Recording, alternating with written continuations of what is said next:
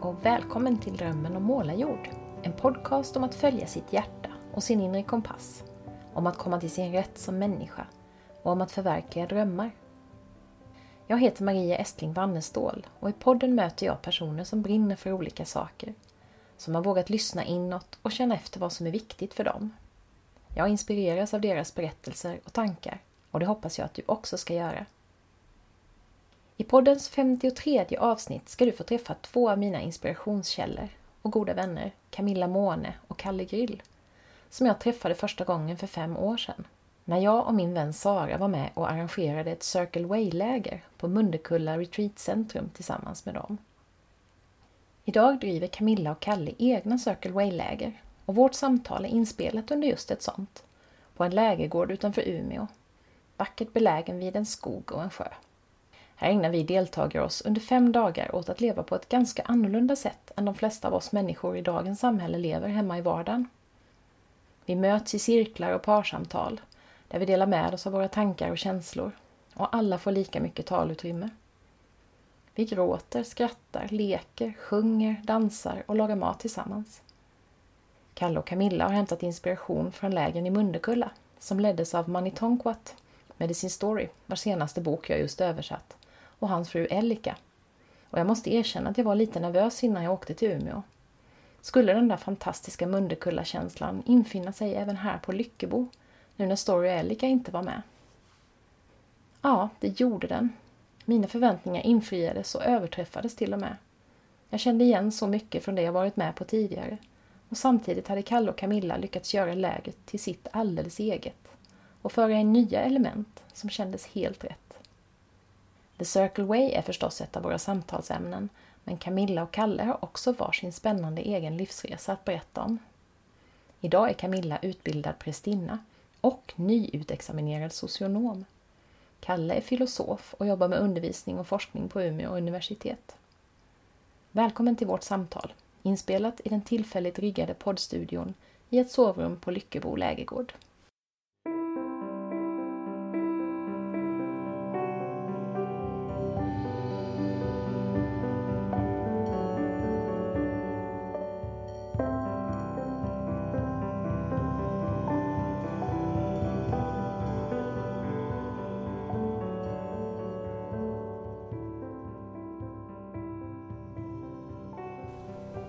Träffats i Mundekulla så brukar vi göra någonting som kallas för uppskattningscirkel. Där man får helt enkelt tala om vad man uppskattar hos de andra som finns i cirkeln. Och eftersom jag brukar, när jag har två gäster, ibland be dem beskriva varandra, så tänkte jag att ni ska få beskriva varandra, men utifrån just det som ni uppskattar mest hos varandra. Okej. Vem Vem, vem börja? börjar? jag vill börja. Du får börja. Jag vill uppskatta dig Camilla. Jag uppskattar med dig så många saker som jag har sagt till dig för tidigare och nu kommer jag försöka hitta kärnan. Och det är att du är dels väldigt självständig. Att du går din egen väg. Att du skapar ditt liv och att du gör det medvetet. Att du sätter en vision, du målar upp den och så så verkar du fram den här världen på något sätt och så blir det så. Det överraskar mig igen och igen hur det funkar. Och det finns en kreativitet i det. Så jag uppskattar din kreativitet också, din konstnärlighet. Din musikalitet och din känsla för bild och form och skönhet i, i hemmet och, och eh, allt det som förgyller min vardag. Och sen vill jag uppskatta din intelligens, din nyfikenhet och din öppenhet som har lett dig via olika vägar, bland annat via universitetet men också andra mer intuitiva vägar till kunskap och förståelse. Och så vill jag uppskatta att du och jag kan jobba så bra som på det här lägret som vi är på nu till exempel. Jag sitter och har en ceremoni tillsammans och bara flöda och du säger det ena och jag det andra och vi kan viska lite grann här och så bestämmer vi liksom i ögonblicket hur vi ska göra. Så den, liksom, den kamratskapen och den, eh, den typen av samskapande partnerskapet som vi har är för mig helt ovärderligt. Mm. Jättefint. Ja, men tack. Jag blev rörd. ja. ja, men Kalle, jag uppskattar ju dig för att du är så hjärtlig och kärleksfull mot alla egentligen människor sådär. Du ser behov och du finns där och har också väldigt bra lösningar på saker många gånger. Både när det gäller barn och vuxna och olika så här situationer som uppstår. Som till exempel händer på det här lägret och det tycker jag ja, det uppskattar jag mer och mer, liksom, att du har någon sån här öga för det. Och sen eh, uppskattar jag ju att du har den här eh, väldigt djupa blicken. Inte bara när det gäller vad som händer och sker i rummet då, utan ja, det har jag alltid sagt, att dina ögon är speciella. Att du ser, ja, det är liksom inget stopp utan du vill liksom se mer hela tiden.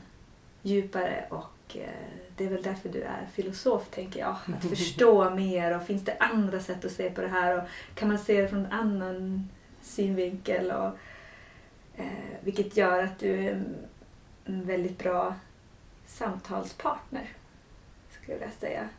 Om man har lite så här beslutsångest som jag brukar ha ibland så är det väldigt bra att prata med dig. Mm. Det var de två sakerna som kändes viktigast just nu. Det du sa om samskapandet är ju lite av en upptäcktsresa som vi båda är på tillsammans. Och den känns som i sin, i sin linda egentligen. Så det kommer att bli mer allt vi gör ihop. Men det är jag väldigt glad för. Det inte bara blir kärlekspartner och pappa utan vi har någon slags mission ihop sådär. Mm. Tack. Tack båda två. Vad fint ni beskrev varandra. Jättehärligt. Eh, du nämnde ju Circle Way-läget som vi är på just nu, Kalle. Och vi kommer att prata mer om Circle Way lite längre fram i det här samtalet. Jag tänkte att vi skulle börja med att prata lite en i taget. Eh, för ni har ju intressanta, spännande livsresor bakom er och framför er, båda två. Och har gjort en massa intressanta, roliga saker. Så det skulle jag vilja veta lite mer om. Mm. Vem vill börja där? Ska jag börja då? Jag Ska Okej. du börja nu Camilla? Ja, kan jag göra. Var skulle du vilja börja din livsresa hit? Är det någon sån där speciell liksom, startpunkt som skulle kännas bra att börja med? Um, ja, jag funderade ju lite på det där med livsresan idag. Och eh, egentligen började den väl med ända från när jag var liten, tänker jag. Att jag känner att jag föddes som en, eh, en väldigt eh, känslig person. Mm. Ehm, ja, blev väldigt lätt påverkad av andras stämningar och vad som händer och i rummet och sker sådär att det, ja, det påverkade mig. Jag hade svårt att värja mig för det så att det kunde bli väl mycket ibland om det var mycket outtalade känslor. Mm. Sånt som inte, ja, tabun och konstiga reaktioner som aldrig fick någon förklaring sådär i familjen. Så att, att vara den där känsliga personen som jag ändå känner att jag fortfarande är var inte så lätt då. Så i det finns ju någon slags längtan förstås att försöka förstå känslor och liksom vad håller de på med? Vad händer bakom föräldrarnas blickar och konstiga gester mot varann? För det var ju liksom kanske inte känslor som alltid var i fokus då Mm. hemma. Så att, eh, ja, känsligheten, det är väl en bra startpunkt Mm. tänker jag. Och med den då så kommer ju utmaningar och gåvor längs vägen. Och jag tänker att utmaningarna för mig blev ju, kom ju mycket i relation till andra. Så tidiga pojkvänner och, och eh, ja, också mötet med skolvärlden och allting. Att, att vara känslig var inte alltid så, så mottagligt så det blev kanske något jag fick liksom deala med själv. Mm. Sådär att aha, det är ingen annan som kommer att uppmärksamma och hålla på och undra liksom hur det är inuti mig. Allt kändes tryggt och bra runt om men just det där känslolivet fick jag liksom lite grann lära mig att hantera själv då. Och det blev ju svårt när man hade så mycket känslor då, Mm. kände jag. Ja. Jag vet ju att du hamnade på Mundekulla så småningom. Mm. Om vi tar ett hopp lite längre fram Mm. i tiden. Där vi ju träffades första gången. Ja, Där ni träffades. där vi träffades. Ja. Det Mycket är som väldigt centralt i alla våra liv tror jag. Men Ja. hur, hur hamnade du där? Jo, nu har jag beskrivit mig som en känslig person. Eh, och mitt i det är jag ju också en ganska äventyrlig person. Så det är en lite sådär strange combo, tycker jag själv. att sådär, jag kan vara väldigt, vilja ha trygghet och försiktighet men sen är jag äventyrlig så då har jag ju rest runt en del här och var och bott på andra ställen. Och med känsligheten kom ju också en depression i ganska unga år. Och den kom ju kanske lite olika vågor och perioder. Från 17-18 till upp till 25 sådär Mm. kanske. Olika vågor. Och under någon av de där vågorna så, så kände jag att nej men jag måste bryta mig ur det här sovrummet som jag lite grann stängde in mig i då, hemma. Och så hade jag, mindes jag att jag hade hittat någon liten lapp på någon annat ställe där det stod Mundekulla och jag hade gömt den i någon låda. Så jag gick och letade på den där lappen i lådan. Det var ju säkert flera år senare, alltså efter jag hade hittat lappen, så tänkte jag men jag går in och, och ser på nätet om det finns något om det här Mundekulla. Det lät ju fint liksom. Eh, och då läste jag på nätet där och tittade på massa bilder och foton från saker som hade hänt där och kände att ja, men det där känns som jag. Mm. Det där på alla de där bilderna, det känns som jag. Och så som tittar jag mig omkring liksom där hemma i mitt eh, tomma källarrum då, nere i källaren så här. Nej, det här är inte jag i källaren och det är alldeles annorlunda. Och, så jag skrev faktiskt ett mejl då i min äventyrlighet och modighet till, eh, till Peter då. För det stod att eh, ibland tar vi emot volontärer, stod det. Mm, jag provar. Och då, då vet jag att jag tänkte så här, nej men nu, jag hade skrivit olika jobbansökningar och sånt tidigare. Men nu tänkte jag, nej nu, nu skriver jag precis som jag är. Jag skriver så här, jag heter Camilla, jag har varit hemma nu ett halvår, jag har varit deprimerad, jag har in, liksom, vet inte riktigt vad, vad jag vill i livet, jag är en sökare, jag, ja, ja, jag kanske inte mått jättebra då senaste tiden men jag skulle ändå vilja komma och se vad ni gör och jag såg att ni ville ha volontärer. Jag försökte vara väldigt öppen och tänkte att om de säger ja då, då vill de ju verkligen träffa mig. Men om de säger nej, eh, då vet jag ju det. Mm. Eh, Så att det var liksom verkligen en sån där chansning att Ja, just lägga lite som ut ett mig test själv. sådär, Ja. att se det här connectar vi. Liksom. Ja men precis, och är jag välkommen här Mm. i det här skicket också? Eh, och då fick jag svar att jo men du kan komma du, vi behöver någon nu, det är nyår om en vecka, du kan komma och laga mat och vara i köket. Så här. Då blev det alldeles för stort då, för då var jag som levt i en grotta ett tag så jag blev lite mm, rädd och skrev att nej, nej, det går inte.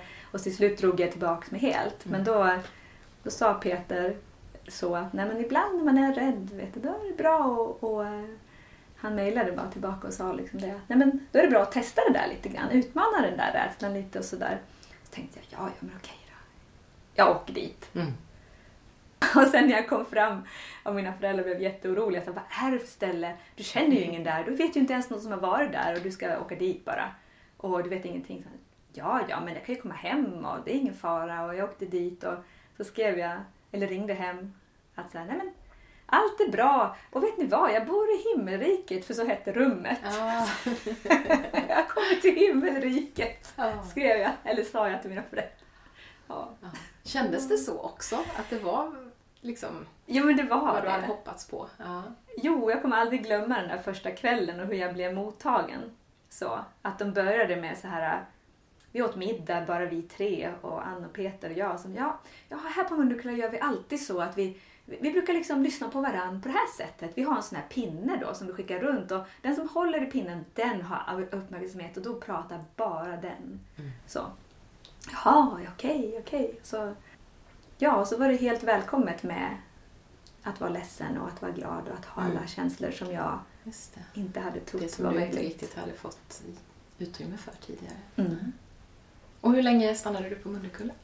Ja, eh, sammanlagt tror jag att det blev över fyra år. Ja. Eh, och att jag ibland var borta på vintertid eh, och kom tillbaka när det blev säsong. Mm. Men jag hade min bas där under Mm. den tiden. Och liksom blev mer och mer delaktig i allting. Fick mer och mer ansvar över kök och mat. Men också en massa så här, det är så kreativt där, en massa Mm. pepp i min kreativitet. Och så här, men du har ju en massa tavlor hemma i din stuga, du kan väl bara ha utställning här? Det blir jättebra, det är festival snart och allt det där Ja. var ju som lite jobbigt för mig då. Ja. Men att de verkligen stöttade mig i att Så du fick den där liksom mjuka, alltså det är en Ja. utmaning men samtidigt med stöd och kärlek på något sätt. Jo, hela tiden med stöd och kärlek. Och det var som att de hade någon inkänning där. Så att, ja, men nu är hon nog redo. Och Mm. då kom det så här, nu tror vi att det är dags för dig att laga mat själv på nästa kurs. När jag först hade liksom gått och lärt mig Ja. så här. Ja. Och, och så, så där. Och jättepeppande. Om jag tyckte det blev fel så nej, det var ingen fara liksom. Vi kan frysa in. och- Ja, ja, just det. Kunde du, fick du möjlighet att vara med i aktiviteter och sådär också? Så att du inte, eller jobbade du hela tiden? Eller hur, hur funkade det? Fick du liksom inblick i verksamheten Ja, innehållsligt också? nu är ju verksamheten liksom stö- mycket större Mm. än den var när jag kom Ja. dit. Så att jag var ju verkligen med i, i alla steg. Mm. Jag var med och satt och planerade program. Inte att jag hade så mycket att säga men det var bara med i hela processen. Mm. Vilka foton ska vi välja till program och vem ska vi skicka till? Och allt från att planera saker Mm. till att så här, vara med och utföra och både i köket och allt Mm. möjligt annat. Liksom. Och som deltagare lite också sådär, kunde Ja. du liksom... Just fram- framförallt första året tror jag också. Ja. Att jag hade mindre, när jag inte hade tagit den här kockrollen så stora mycket. ansvaret? Ja, just då, då var jag med på nästan alla kurserna. Mm. Så faktiskt. Mm. Tror jag var med på allt. Ja, Och ibland lagade jag mat och var med. ja. Så att det var ju mycket inspirerande kurser och allt. Mm. Så det här är ju såklart en, en viktig milstolpe i ditt liv på något sätt. Tänker jag. Att du har ett Ja. före och efter Munderkulla, lite som Ja, man kan jo. ha med sådana saker. Att, jo, men eftersom jag stannade där så länge så Ja. brukar jag känna att, att jag fick en chans eftersom jag kommer ur den här väldigt djupa liksom sorgen och ensamheten och allt vad det är att vara deprimerad. Så brukar jag, jag brukar uppleva som att jag nästan gick ur en slags still, liksom död Mm. och på något vis fick växa upp på nytt. Mm. Att det, eftersom jag stannade kvar så länge så jag kom ur det där väldigt sköra tillståndet och sen fick jag liksom växa upp på nytt. Mm.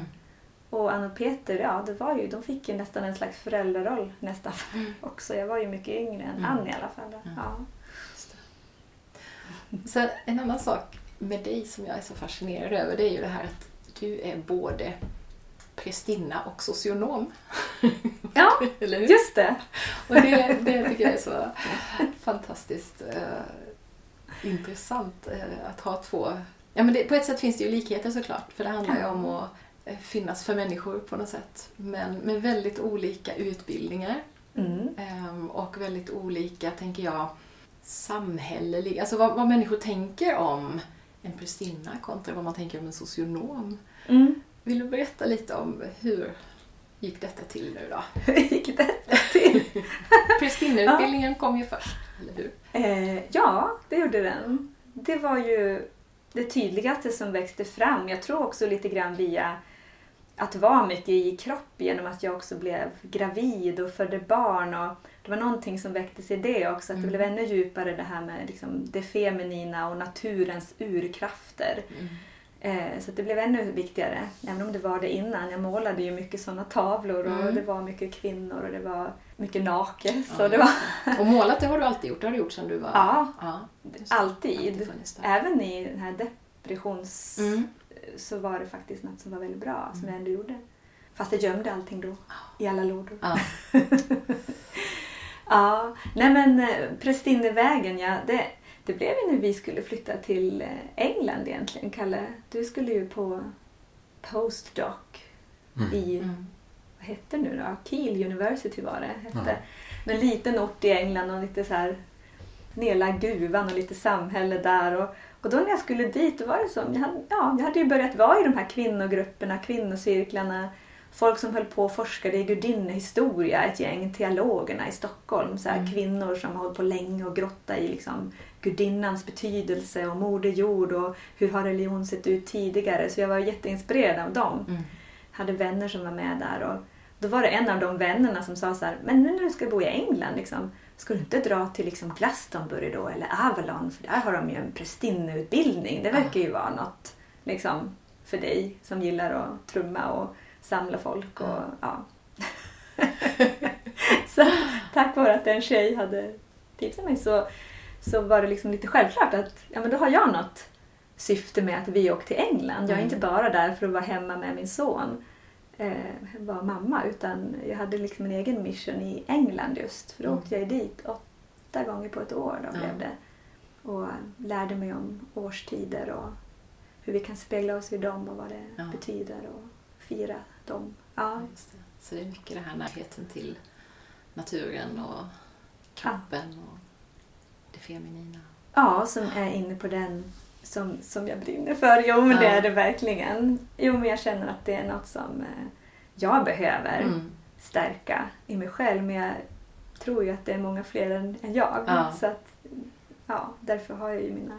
Jag har en kvinnogrupp Ja, här i, där jag det. bor och träffas vid fullmåne och gör ceremonier. Och, som jag planerade. Så Mm. jag liksom, det är jättekul och kreativt att tänka ut. Eftersom det måste ju lite grann uppfinnas igen. Även om Mm. det kan ha funnits en tid där det fanns sätt att fira på. Men så är vi ju i en annan tid nu och en Ja. annan kultur. Och vad passar oss? Så det får jag liksom hela tiden skapa varje tillfälle. Så. Mm. Ja.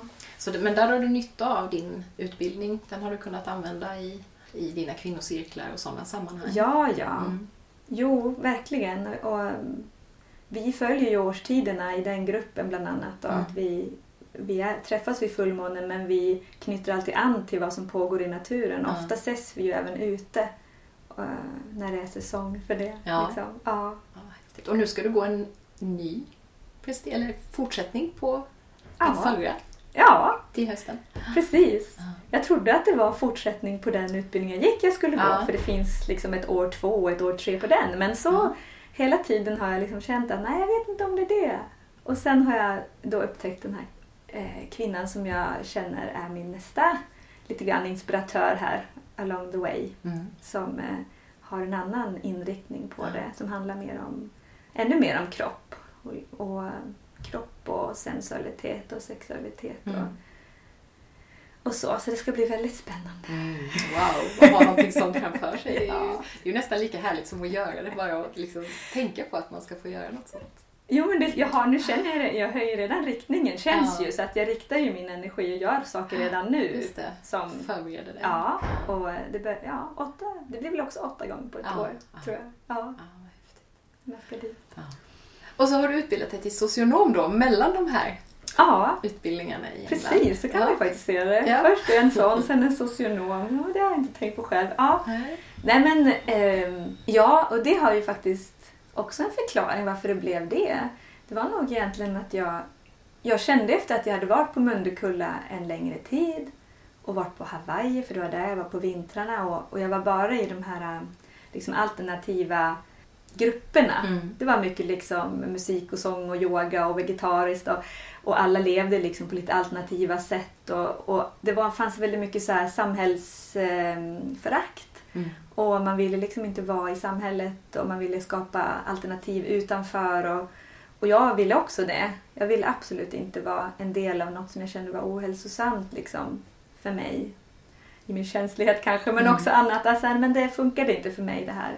Karriärhets och mycket pengar och ja, allt det funkade inte. Så att, ur det så, när jag träffade Kalle så hade jag ju faktiskt önskat mig eh, träffa en, en man då. Innan jag träffade Kalle så var jag med en man som var väldigt mycket alternativ. En typisk liksom, hippie från Mm. Kalifornien. Så. Men så hade jag faktiskt gå- gått och önskat mig att nej, men jag behöver träffa någon som, kan, som är trygg i samhället. Som inte Mm. är rädd i samhället och som eh, ja, men kan visa mig hur man faktiskt kan vara i samhället. Mm. Så ur det växte ju en längtan på något vis. Det var en längtan att ja, men förstå samhället mer också. Och till slut kom jag fram till att jag vill lära mig förstå samhället och jag vill se sätt att agera där kanske jag kan kombinera både det som jag brinner djupast för och Mm. vara i samhället. Mm. Och då blev socionom liksom bästa, bästa lösningen Ja. eftersom jag inte kunde bli präst.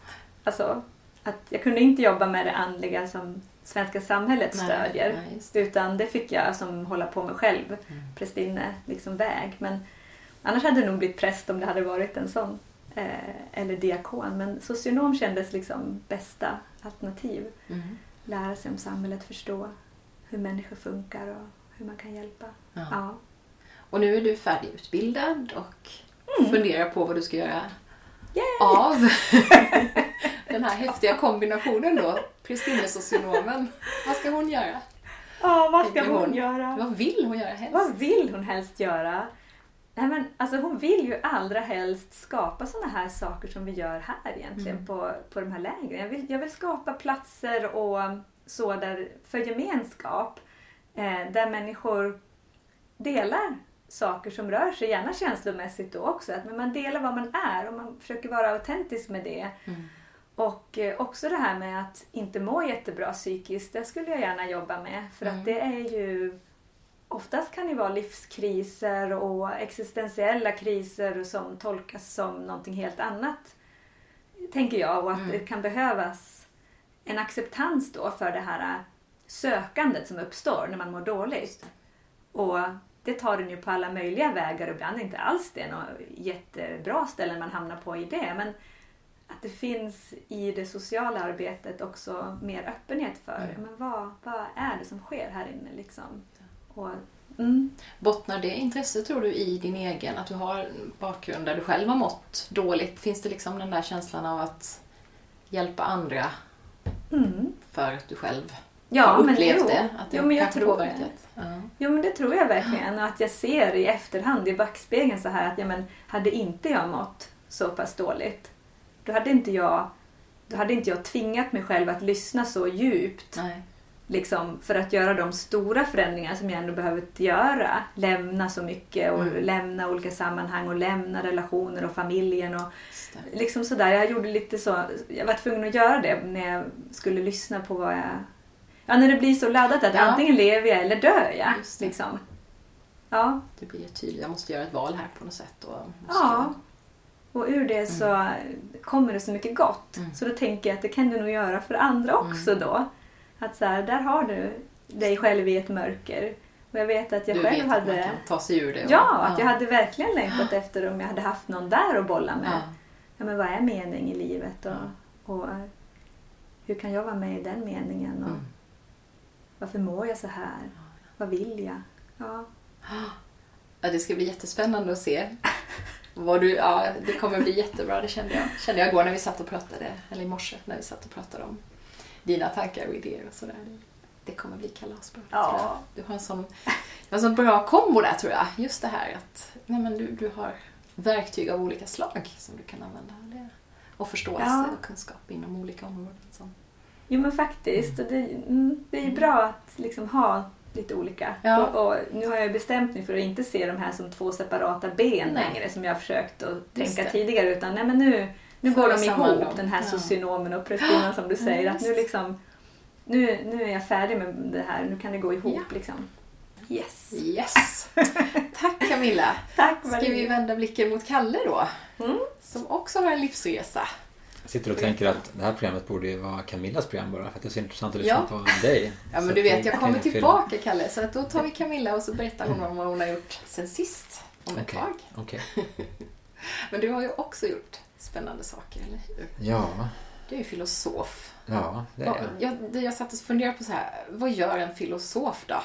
Hela Mm. dagarna? Sitter han där och pillar sig i naveln och tänker bara, eller Mm. vad gör man?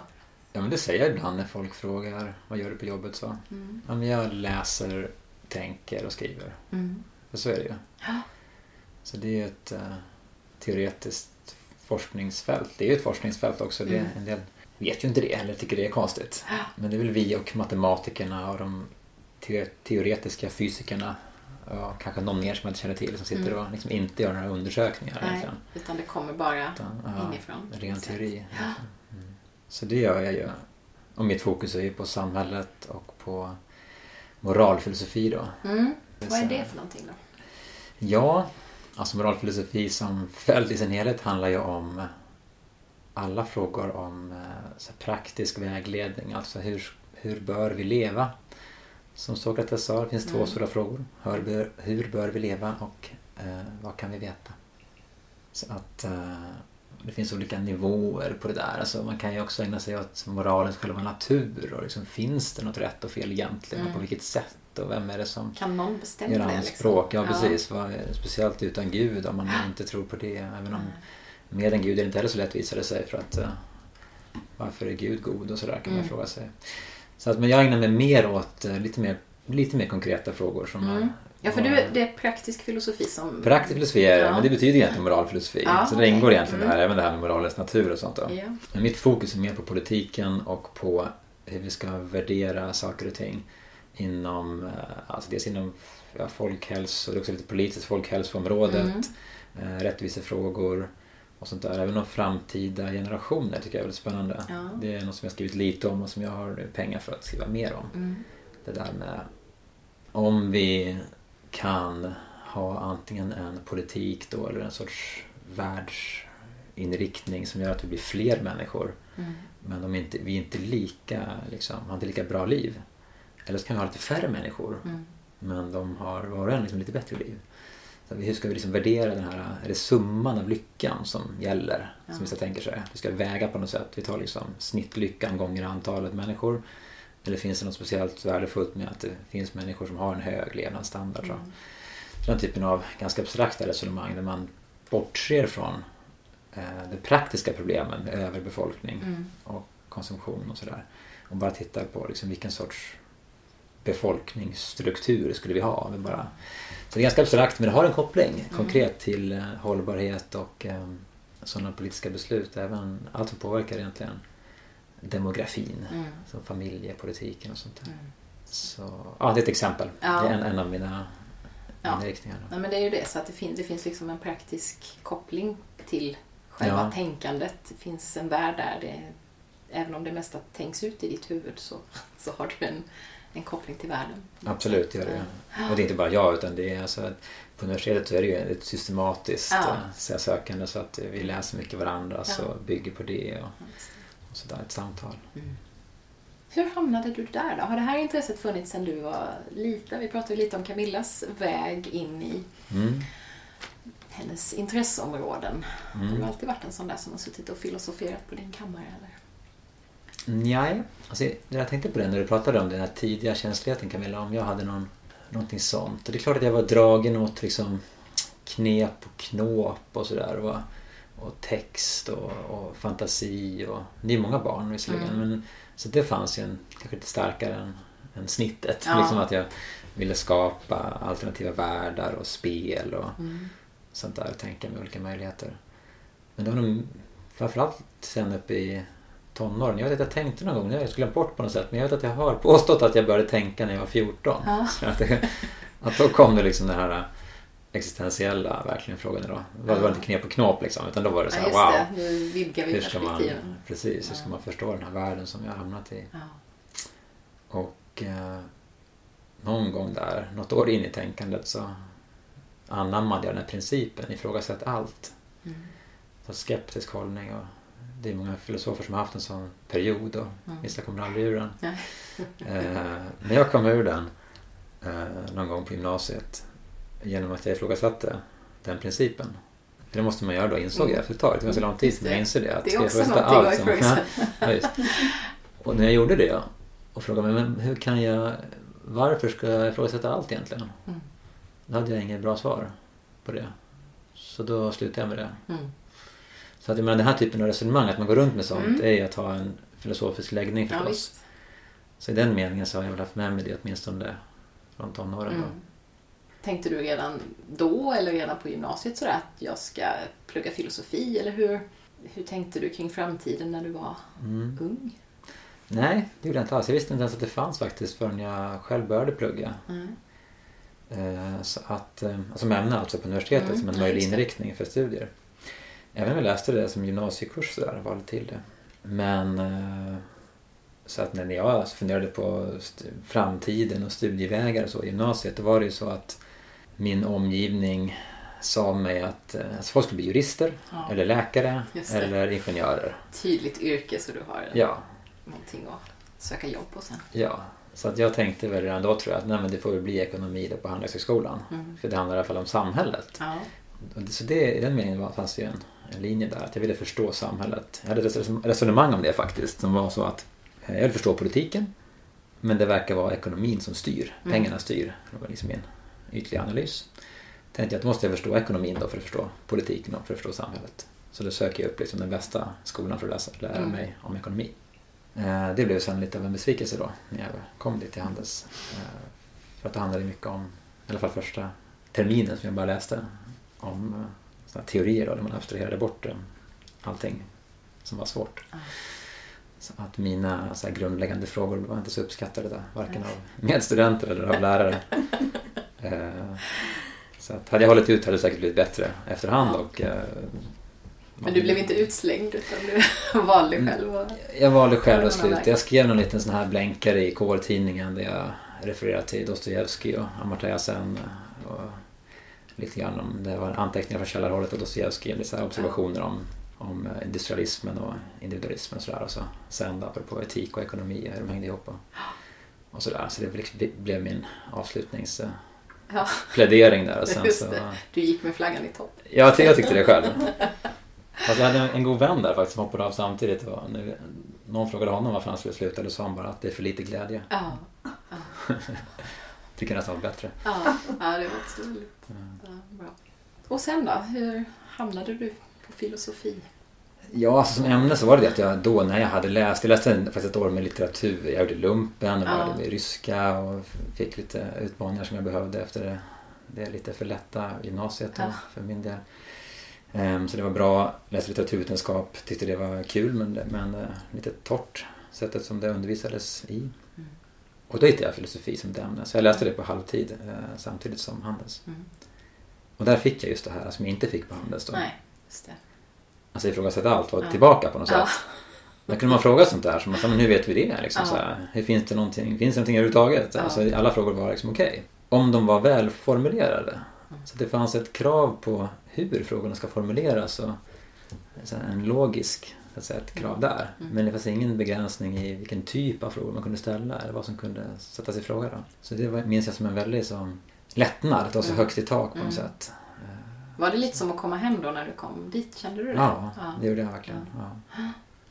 Kompassen hade hittat Ja. rätt på något sätt. Ja. Ja.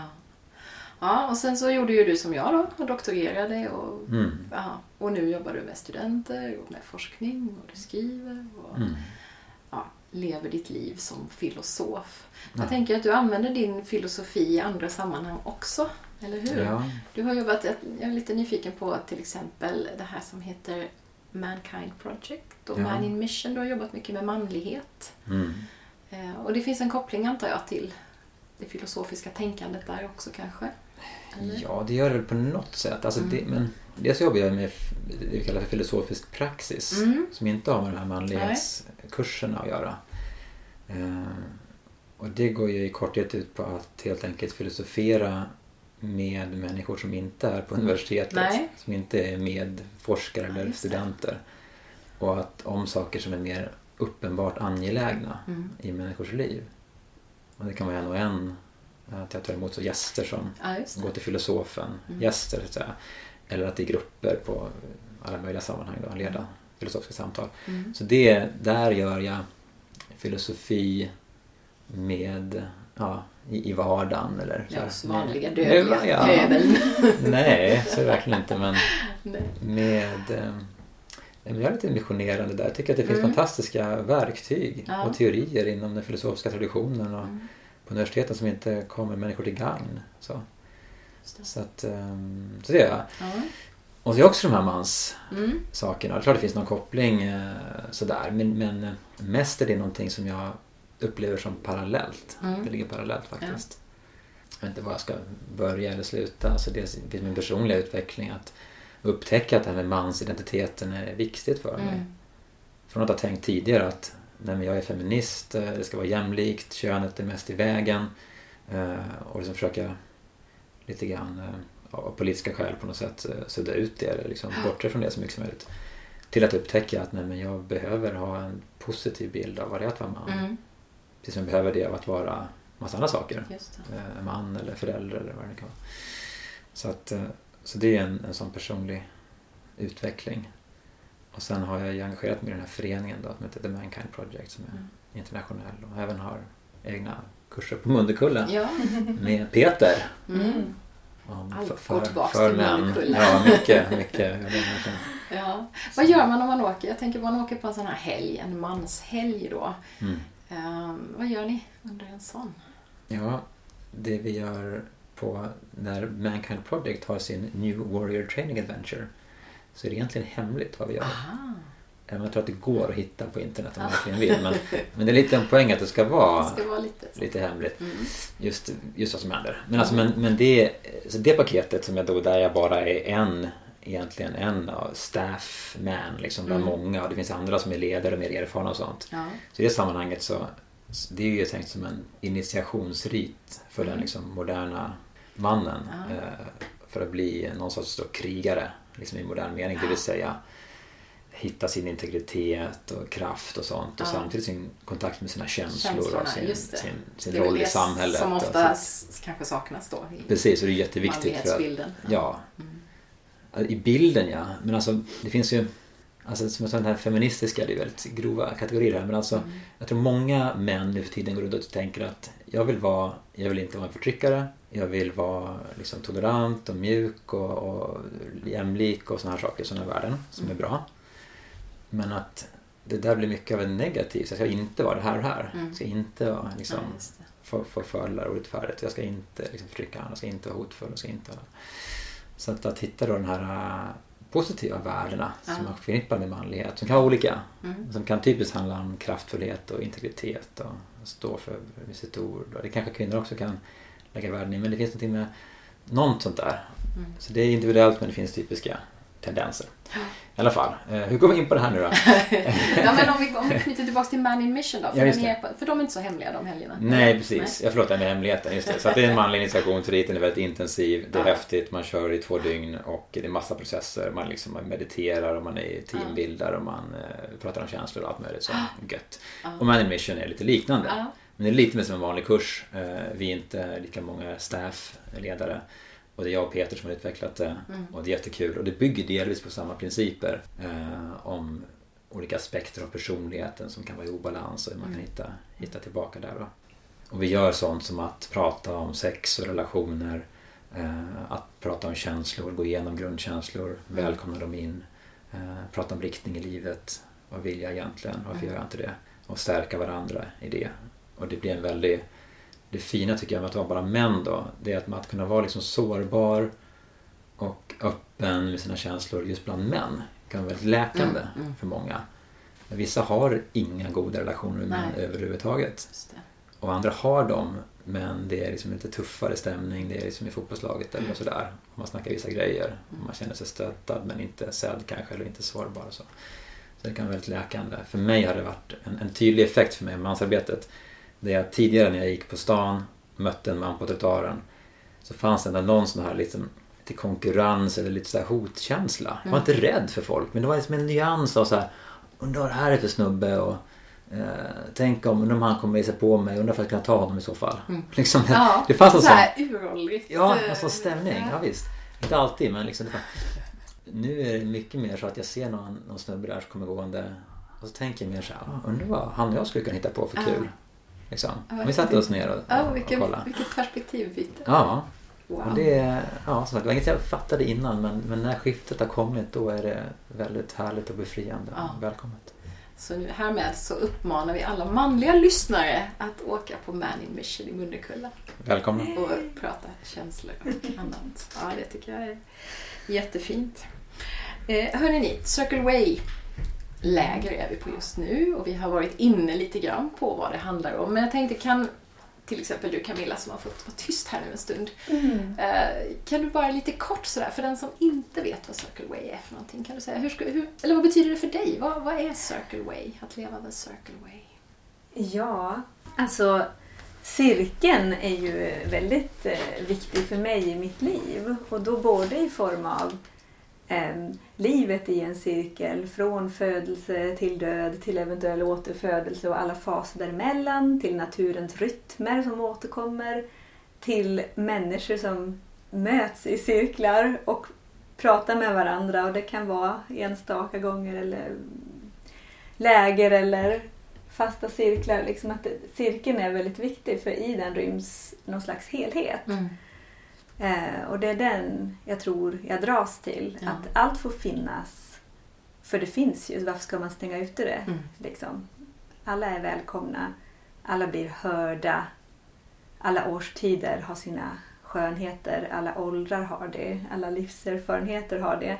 Och det kommer liksom fram under de här lägren Mm. tycker jag att eh, när man sitter där och ser människorna hålla i den där pinnen och dela det som händer inom dem. Det är mycket det vi gör. Lyssnar på varandra. Ja. Och På släpper fram känslor. Ja, Mm. lyssna på varandras inre liv. Mm. Både känslor och tankar. Och, ehm, och alla får den där beskärda delen av tårtan. Det är Mm. inte så att alla vänds och lyssnar på en person bara som har mycket att säga eller tycker om att prata. Utan alla får liksom den där... Just det, den demokratiska. Ja, precis. Att man får bli sedd. Mm. Det finns mycket behov av det tror jag. Så att det är mycket det som är grunden på, på lägren. Att återknyta till det. I- blir lite en kontrast till, till mycket av det samhälle som vi är vana vid här i Sverige kanske. Att, ja, men det är lite mer toppstyrt många gånger och det är Mm. inte så att alla är lika viktiga när man sitter och lyssnar och pratar. Och, så det blir lite av en så här, oh, när man kommer Mm. första gången sådär att oj, får jag liksom Mm. Får sitta jag ta här? plats? Ja, precis, precis. På olika sätt. Ja. Både i lekar och samtal och i, i köket och allt på olika Ja. arenor. Så. På scen. Precis, det genomsyrar liksom hela all aktivitet kan man ju säga så. Ja. Ja. Vill du tillägga någonting, Kalle, om begreppet Circle Way? Ja, begreppet. Jag tänker lite på det här också, det här att leva i, inte bara Ja. att träffas så här utan att också kanske leva Ja, i... precis. Ja, Gemenskaper men en och- sak som jag tänkte på var att just det här lyssnandet och jämlikheten som du beskriver Camilla. Det tänker jag också möjliggör de andra sakerna som vi gör på lägret. Att på vårt läger så är det så att vi lagar mat till exempel tillsammans. Mm. Och tar hand om allting praktiskt tillsammans. Det finns ingen anställd personal som gör det. Och vi gör inte det mer än någon annan.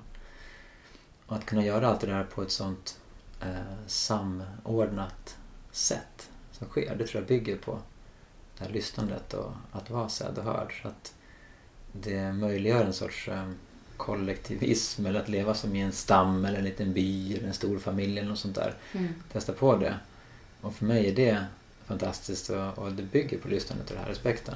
Och det som händer är det här att man alla som har kommit hittills, som jag har pratat med, upplever det att det här är väldigt enkelt och välkommet att vara en del i det här Mm. liksom, minisamhället. Så. Just det, det är lätt att komma in i det. Ja, och det är kreativt, vi har kreativa övningar Mm. och man upptäcker att oj, vi kan liksom både ta hand om varandra, vi kan underhålla varandra, stimulera varandra, göra andra idéer. Det. Och det blir som ett, jag vet inte hur det skulle vara om vi levde här ett helt år, men jag kan tänka mig att det skulle kunna fortsätta vara berikande. Ja, Så att, säga. Att, eh, att säga, enkla människor, lite olika människor som har sammanförda av att Mm. de har valt att komma hit, Mm. kan ge varandra så mycket. Just det. Så att den, ja, det, det är potentialen som, sen, som kommer som Mm. en sorts belöning när man använder de här metoderna. Hur ser det ut för er då? För alltså, alla vi tre försöker ju integrera Circle Way i Mm. våra vardagsliv också. För vi är ju inte på läger. När man är här så känner man att det här vill jag vara jämt. Mm. Så har jag känt den här veckan. Men så är det ju inte riktigt. Vi lever ju de där vanliga liven hemma också. I våra hus och med våra bilar och med våra jobb och allt vad det är.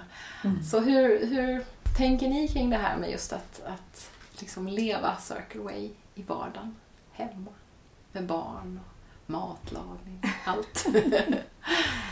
Alltså för mig så blev det ju möjligt att göra det när jag träffade Camilla egentligen. Innan det så åkte jag på läger och kanske liknande saker. Ja. Och var- hög på det, inspirerad av det. Kom hem och sen så avtog det mer eller mindre snabbt. Då. Mm. Men nu har ju vi det som en gemensam bas. Så vi har ju att vi delar tid då. Eller har sharing. Det händer ju, tycker jag, liksom varannan dag i snitt eller sånt där. Kortare eller längre tid.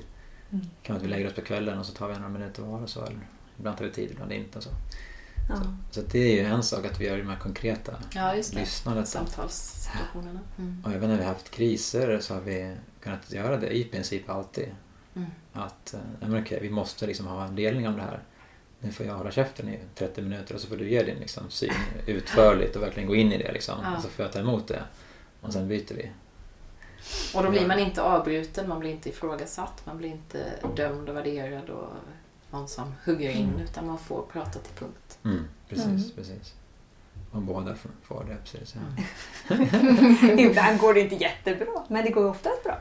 Ja. Ja, ibland kan det vara lurigt i vilken mån lyssnandet när vi är i en relation så här handlar om att vi ska konfliktlösa Ja. och liksom svara på det den andra säger och bygga en konstruktiv lösning. Mm. Och i vilken mån det är jag som bara får leva ut min egen liksom känsla och världsbild och liksom bre ut mig. För det är ju en poäng i det här lyssnandet då, Ja. som vi lär ut här på lägret. Den, den balansgången kan vara lite lurig ibland. Ja, men nu har det gått så många år. Mm. jag tänker som du, att vi träffades ju på ett På läger. ett läger, ja. Just Och det. vi var inte i samma liksom, lilla minigrupp eller klan som vi säger. Vi var inte i den där lilla tajta gruppen det året. Men vi var ju det året innan så vi hade liksom vi förstod ju att var och en av oss var rätt inpräntade i det här.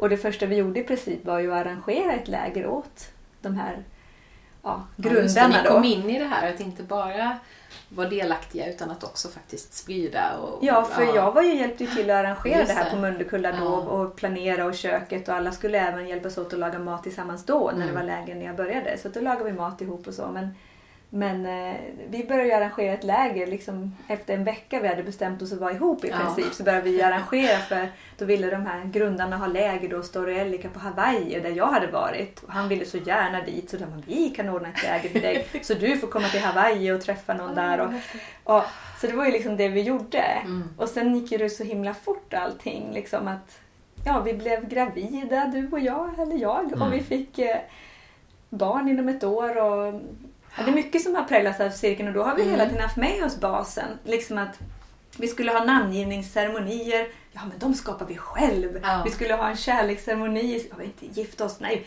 Vi ska göra en kärleksceremoni och alla ska sitta i cirkel. Och vi, Ja. och alla ska få sitta i smågrupper och prata om vad kärlek verkligen är. Så vi delade upp alla gästerna och de fick prata om kärlek. Och, alltså. Så det präglade liksom från första stund ja, alltihop. Och sen det här också tänket av helheten när, över generationer och när man har barn. Att, ja, nu bor vi ju i samma hus just nu. Har vi bjudit in och bo, testa att bo med, med min svärmor och med din mamma då. Bara för att Mm. så här, men vi vill så mycket detta. Att så här, men hur blir det då? Hur blir det för barnen? Hur blir det för oss att ha liksom, henne nära och Ja. de kan springa dit och leka och, och härja och hon finns där och äter middag. Och vi har ju ett ganska öppet hus kan man väl säga. Mm. Vi har ju vår egen grupp varannan söndag som kommer Just och det, jag har ni har en. morgoncirklar Ja. och det är liksom cirklar överallt. Ja. ja, men så ni har en gemensam och sen har du kvinnocirklarna och sen åker du och håller med din mission och då har ni samtalscirklar och sen gör ni Circle Way-läger så att det finns ju ja, Mm. ständigt närvarande på något sätt. Ja. Ja, och drömmen vore väl nästan att ha något sånt här ställe liksom, som vi sitter på nu. Ja. Alltså att det kan vara lite mer ständigt pågående Ja. det här levnadssättet och, och lägerlivet. För hur det nu än är så har ju vi haft, ja men jag pluggar heltid, du åker till universitetet, barnen Mm. är på dagis och Mm. det, är rätt så classic liksom Ja, ändå. Så. det. Men att vi försöker liksom och det får vi ju lägga energi på att liksom få Ja. till alla de här extra Ja. bitarna då i det där. Och det, men det är ju för att vi brinner för det, då får vi ju Ja. in det liksom, tänker jag. Eller? Ja. Vad säger ja, du? ja, absolut. Ja. Ja, det, ja, och det är en svår balansgång. Ja. Och jag jobbar för mycket. jag tänker. Och jag pluggar för... Nej. Ja. Och ibland är det svårt att se när det är jobb och när det är någonting annat. Det här Ja. Circle Way-engagemangen som att vara här och vara ledare på det här ja, lägret. just det. Är det Det- jobb eller är det Ja, precis. privat? Det är oklart. Just det. Ja. Men Ja, men det är så härligt för ni är sådana förebilder för mig känner jag. Att just det här att åh, leva det i så många olika sammanhang. Det, det inspirerar mig jättemycket. Och jag tänker att alla kan ta in de bitar. Alla behöver inte bli lägerledare och ha en kursgård eller bo i en ekoby. Men alla kan ha nytta och glädje av bara en sån som vi pratade om det vid lunchen eller frukosten idag. Bara tänk om, tänk om alla skolor började dagen med en sharing där alla barnen fick tala om hur mår du just nu eller hur tänker du inför den här dagen? Och tänk om alla arbetsplatser gjorde det istället för att det första de gör börjar gnälla över chefen. alltså, nej men det här att man, att man får dela med sig och få in liksom helheten och få in både jobb och privatliv. Och jag tror ju så mycket på det. Att det skulle bli så mycket friskare arbetsplatser och skolor. Och vi liksom Jo, för allt det där finns om- ju. Ja, Talar den känsliga personen igen. ja. Allt det där finns ju Ja. under ytan i varenda Precis. person. ja. Och istället för att uttrycka det med varandra så kommer det ju ut i det mest konstiga kommentarer och lite osunda reaktioner istället. Va? Ja. Eller spänningar och annat. Och irritationer. Och Mm. Istället för att säga nej men jag, eh, jag har lite kris i livet just nu. Ja. Jag mår inte så bra. Men jag ska försöka göra mitt bästa ändå idag. Hoppas eh, ha förståelse. Ja. Nej men liksom, ja. Det pågår ju. Och det är svårt över lång tid. För jag sitter, ja, och jag menar, vi har ju såna här rundor på mitt jobb och de är ofta inte så givande tyvärr. Jag har tänkt mycket på, jag blir inspirerad nu här i sommar att Mm. försöka göra någonting åt det. Även om det inte är jag som så jag, styr över dem. Men det, så att ja, det skulle finnas. Och det räcker inte med att bara införa en ordning och säga att här får du pinnen liksom. Utan det kräver en, en bekantskap med de här. Ja, förståelse. precis. Ja, Ja. De välkomnar in då, Ja. de här metoderna tror jag. Mm. Nu Mm. måste vi avsluta här. Mm. Men jag vill tacka er så jättemycket för att ni ville vara med i podden och för att jag fick komma hit till Lyckebo kursgård och vara här med er en hel vecka nästan. Det är alldeles fantastiskt. Det är så fint. Tack så mycket för det här tillfället att få reflektera Ja, tillsammans. tack Maria.